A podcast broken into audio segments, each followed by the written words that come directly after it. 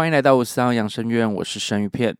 五三号养生院主要是分享一些诡异、灵异、吊诡的事情，希望未来听众们也可以提供一些真实的故事，我会在转化，并且用我的方式分享在这个频道。接下来是今天的故事分享。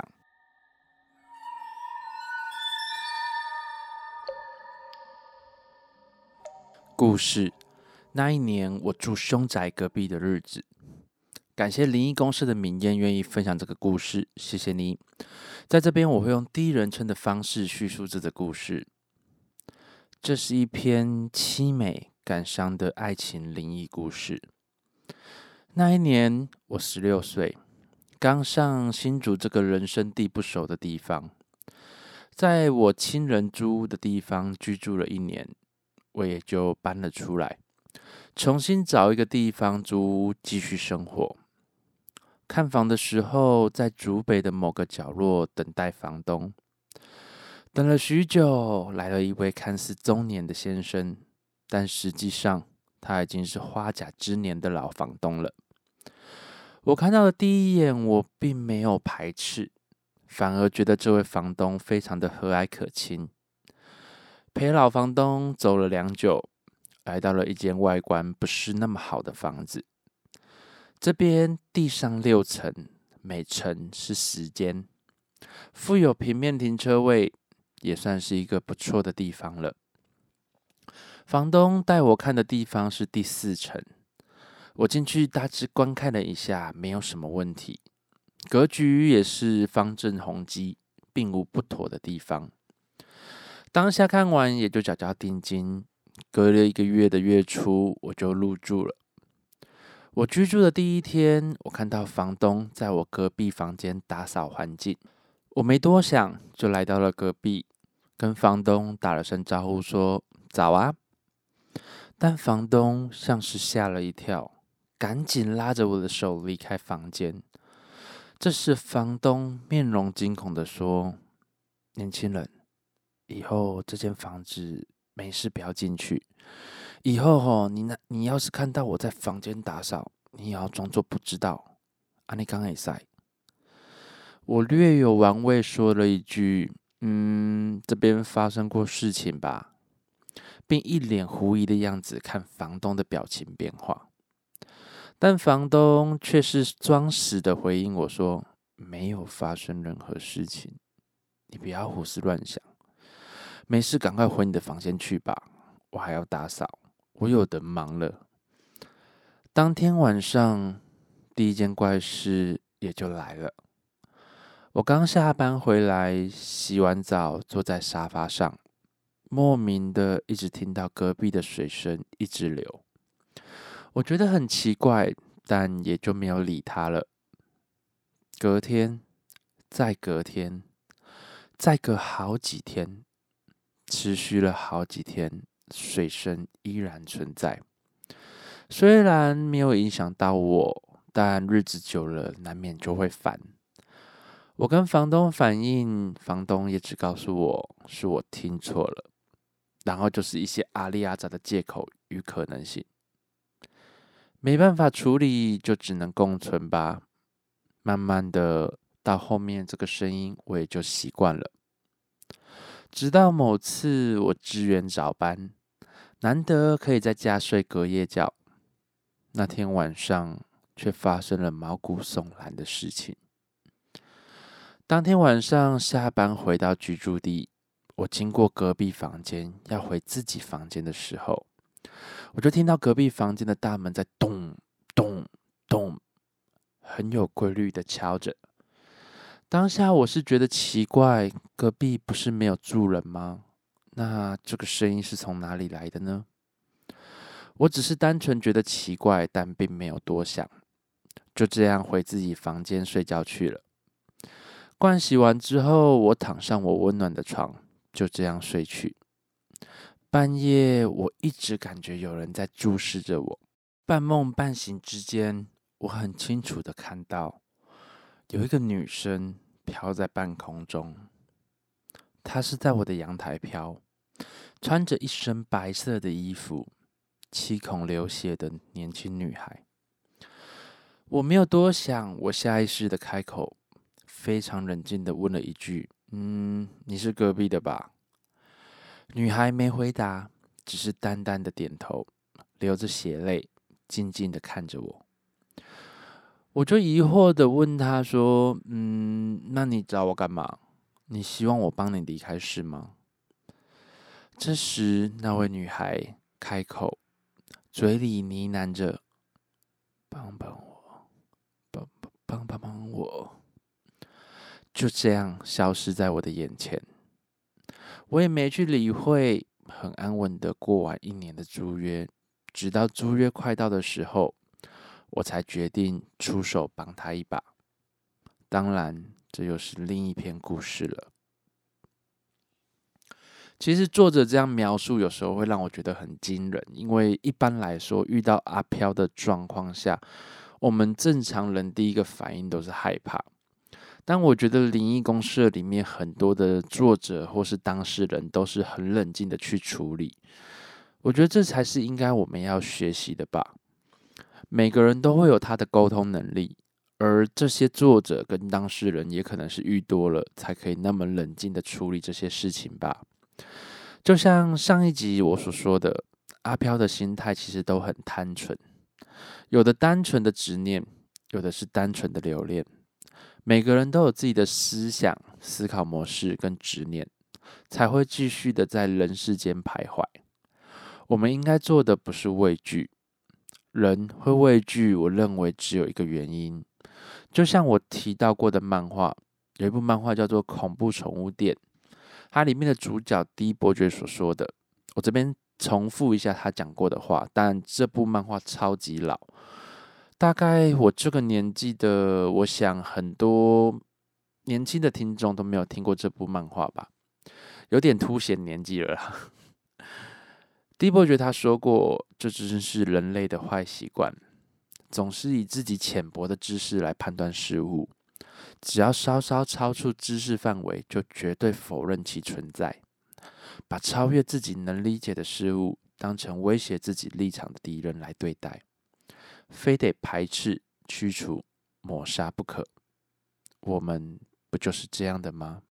好好思考这句话，想想正在听我频道的你，是否也是这样子的呢？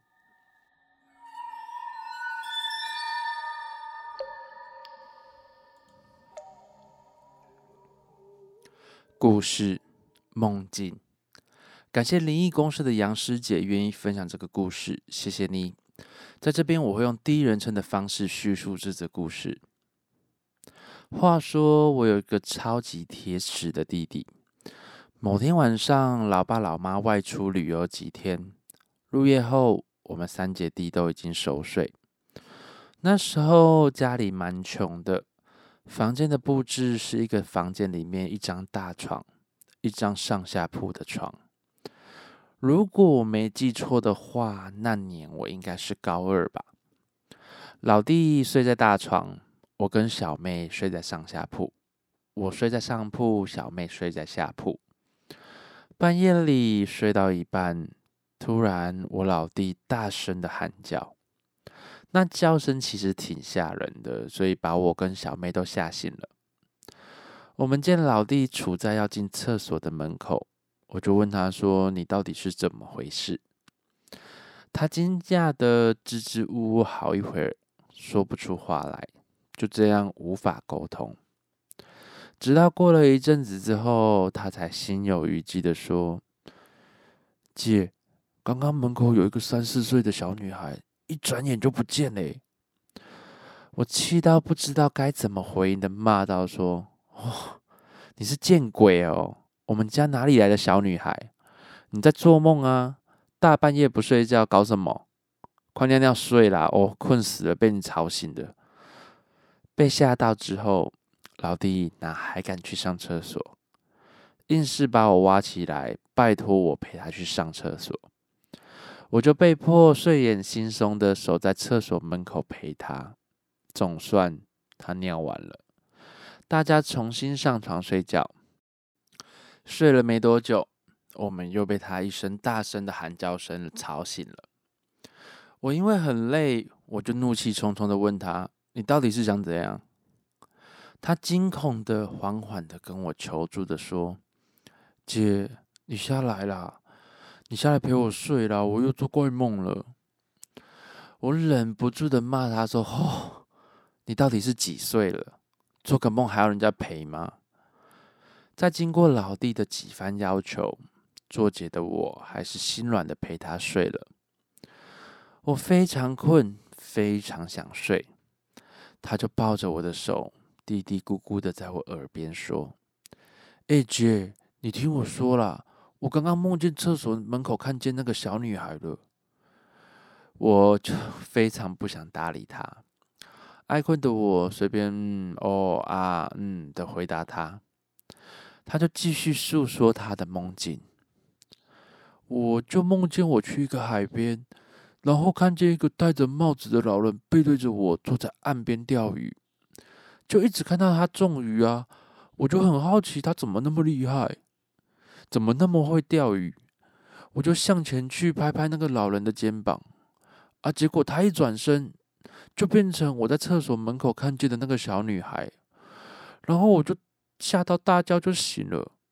哎，姐，你有在听吗？伴随着我的大声呼吸，我依然没有回应的睡着了。隔天早上起床，我才知道我老弟一整晚都没有睡，到了天亮他才敢睡觉。那天老弟直到中午过后才起床，反正老爸老妈都不在家，三个孩子的天堂随便我们怎么样。老弟起床之后，我就问他说：“昨天晚上到底是怎么了？”他先是愣了一愣，然后一脸怀疑的问我说。姐，我真的有起床上厕所吗？我是不是梦见自己上厕所，然后梦里上厕所时看见那个小女孩啊？然后我又继续梦见自己睡着了，又梦见自己梦见海边，等等等等等。一阵沉默，我想说完了，我弟还是我弟吗？我怎么听不懂他在说什么？我就很生气的跟他讲说：“你再说一遍，到底在说什么啊？我完全不明白诶，你昨天晚上是有上厕所没错，你还在门口大口大声的叫了好几声，你搞不好是梦游吧？”他继续的晃神，有继续的吃我买给他的早餐，然后就在这边自言自语的说着：“啊，就梦里我最后被那个小女孩转身吓到了。”然后一直大叫，她就不见了。姐，我怎么会做这种梦啊？好奇怪哦。但那个小女孩长得还蛮可爱的。当时我年纪虽然小，我有接触过几次的灵异事件，但我也没有想过弟弟是真的见鬼了，也没想过他那句话带给他又来一堆的麻烦。当天晚上半夜，弟弟又再次的惊声大叫，依然把我跟妹妹吵醒了。但实在是太想睡觉了，这次就换小妹去陪老弟睡。而老弟一样半夜醒来之后，直到天亮他才敢睡觉。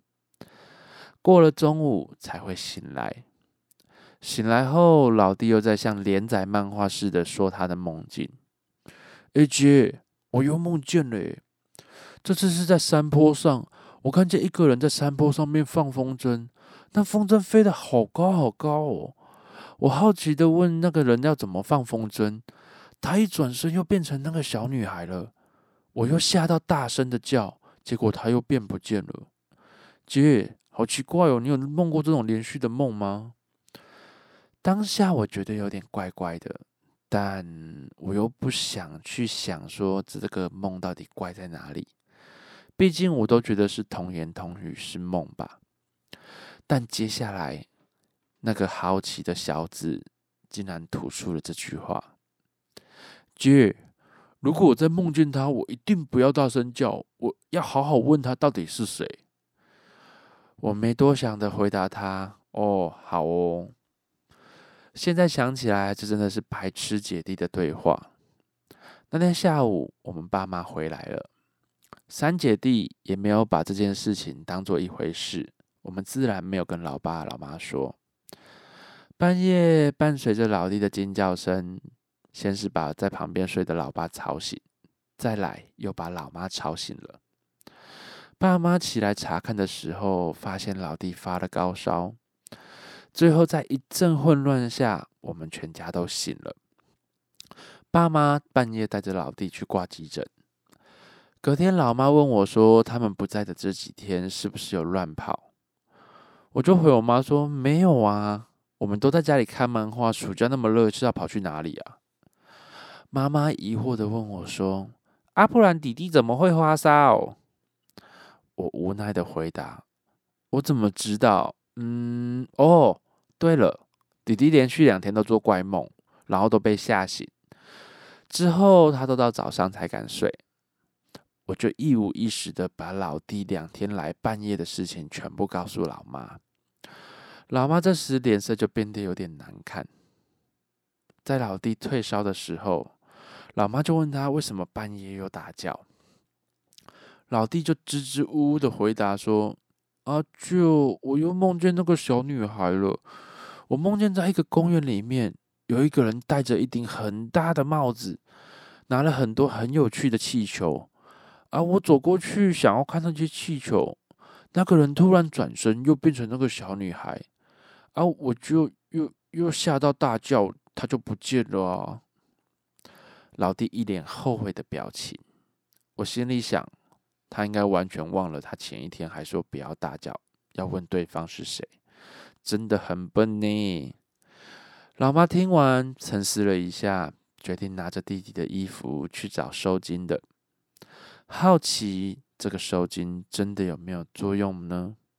因为弟弟整整烧烧退退了五天，而那个小女孩在收金过后就没有再出现在弟弟的梦中了。更奇怪的是，在我弟康复之后，他完全忘了这件事情。怎么跟他说这件事件，他都认为是我跟妹妹在骗人，让我非常傻眼。我当下觉得他是不是烧坏了某根神经，还是就是烧到脑子坏掉了？你们说，那小女孩是鬼，是神，还是其他不知名的东西呢？也或许她只是路过，来找我弟玩一玩。其实，在各地都有类似的故事，吼，很多人小时候都有看不见的朋友。我小时候有个游戏叫做鬼抓人，但往往玩完这个游戏之后，晚上就会梦到一个诡异的梦。那时候我阿妈还没过世。每次我要跟阿妈去某间超商的时候，都会经过一个田野小路。田野小路里面会有五个大头的阿飘，而我阿妈就牵着我的手，慢慢的走过去，还叫我不要看他们。但每次到快人结束那个小路的时候，那五个大头阿飘就会疯狂的往我这边冲过来。我阿妈那时候也不见了，惊恐的我，我只能死命的往商场跑。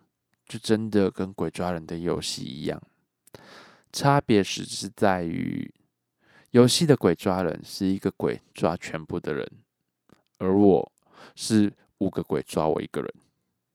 在一阵子疯狂逃跑之后，我就会满身大汗的清醒，伴随着就是感冒发烧。以前真的是体弱多病了，一个礼拜进一次医院的体质。我也不知道为什么我对这个梦境还可以很清楚的记到现在。很多时候真的不能贴齿，有的时候还是要友善的尊重吧。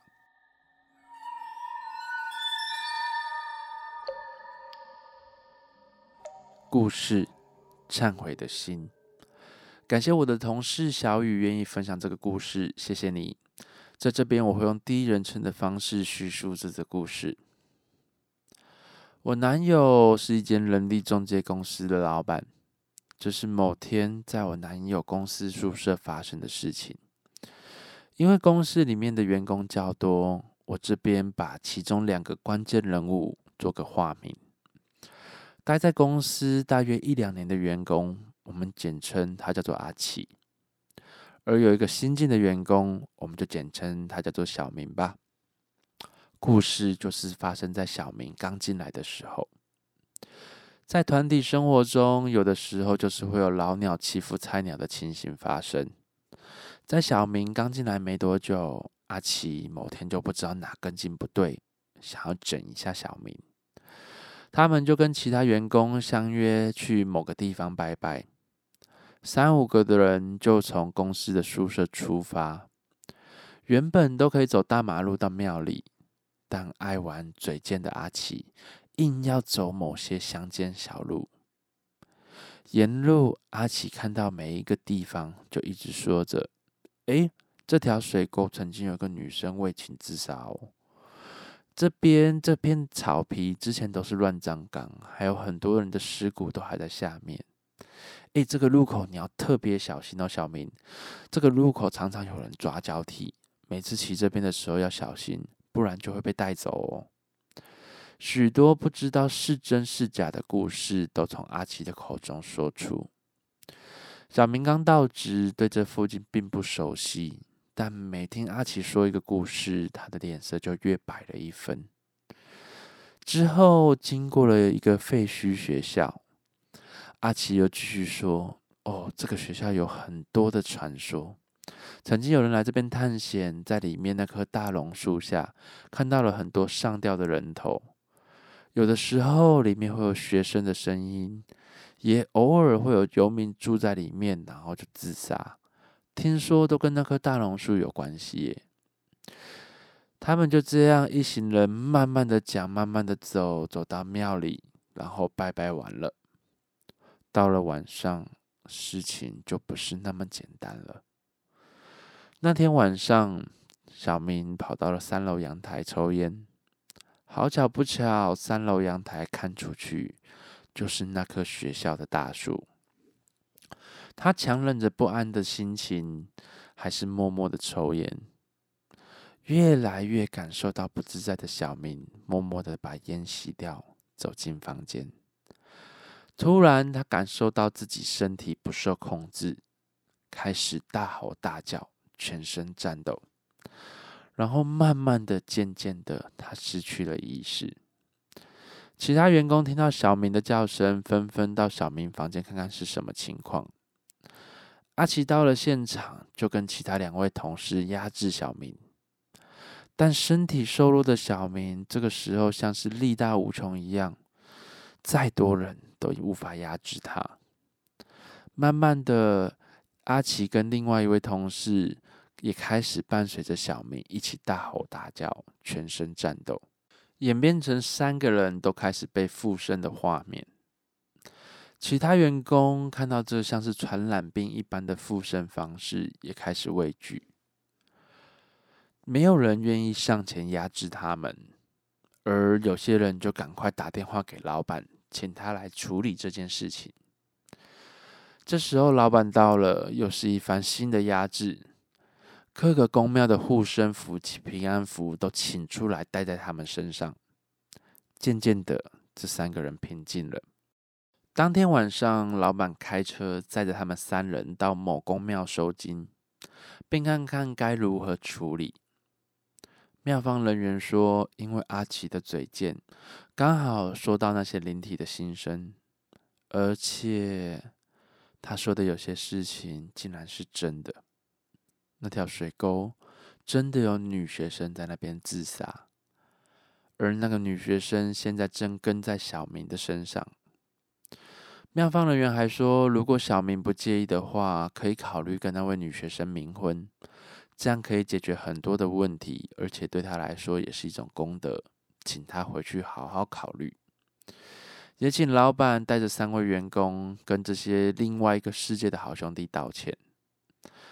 在画完金纸后，老板就载着三位员工回到宿舍。过了一阵子，小明完全没有再发生什么事情。但奇怪的是，阿奇跟另外一位员工还是三不五时的会被灵体附身干扰。究竟是什么原因呢？这个故事断点断在这边，我其实是想用不同的方式去转达一些想法，这也是我的同事小雨愿意分享这个故事的原因。故事中的阿奇为什么都道歉了，也都处理好了，怎么还是没办法安宁呢？各位可以仔细思考一下，阿奇的个性来说，他的道歉是真的道歉吗？有的时候，你嘴巴说的跟心里想的是不一样的。灵体感受到的是人们直观的意念。阿奇虽然口头上道歉了，但他心里依然认为自己没有问题、没有错，而无法让另外一个世界的好朋友感受到这一切。有些人可能会问：神佛为什么没有办法去处理这样的事情呢？我反个方向来问一下各位哈，各位觉得，如果你今天主动的去惹别人，却又没有办法真心的道歉的时候，请问一下神佛该如何帮助你？这是一件站不住理的事情啊！他真的应该去处理那些受害者吗？我觉得这似乎不太对吧？很多事情都有因果，有的时候，如果你有一颗真心悔过的心，真的去反省自己的错误，我想很多事情都不会发生吧。人都是会犯错的，最怕的就是当你犯错的时候，你还真的觉得自己没有错，还深陷其中，用各种借口去合理化自己的行为。这样的对，真的是对吗？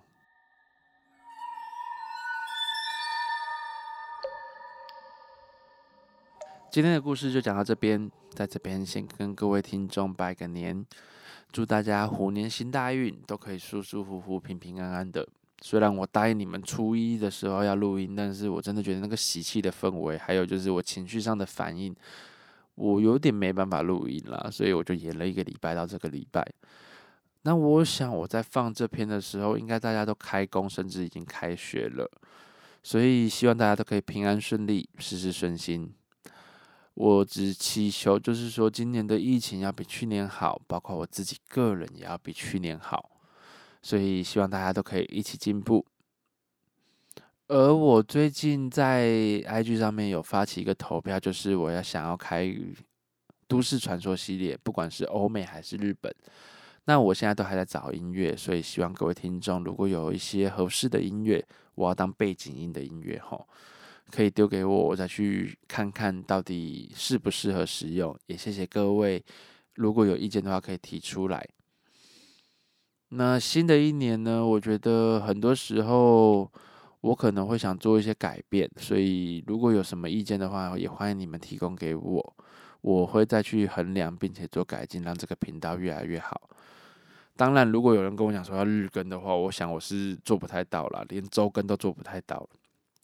我不想当副监呐，可是 有时候是真的没办法，工作所逼嘛。所以有的时候我真的没有办法那么如实的更新。也谢谢各位听众的不离不弃。在新的一年，我希望自己可以越来越稳定的更新，也可以让你们听到更多精彩的故事。谢谢你们。希望未来也有更多的故事可以分享给大家。如果有想要投稿的听众，或是有想要聊的话题，欢迎你们私讯我的 IG 分享你们的故事。请在 IG 上面搜寻五十三号养生院怨气的院，帮我按追踪。当然有各种建议，也可以让我知道，我会在修正的。如果想要打屁聊天的，也欢迎你们来找我哈，我都很乐意跟你们聊天。在这边，我也要感谢一下会跳舞的猪 K K，还有匿名的听众，你们的赞助我都有收到了，很感谢你们在这个时候支持我。有时候我低潮的时候，就会看到你们的赞助，我就会蛮开心的，并不是因为钱，而是因为我知道我做这件事情的时候，有人觉得有价值，所以我很感谢你们的赞助。但是希望大家还是量力而为，不要随便破费。我是生鱼片，是个喜欢恐怖、诡异。灵异事件的按摩师，我们下次见。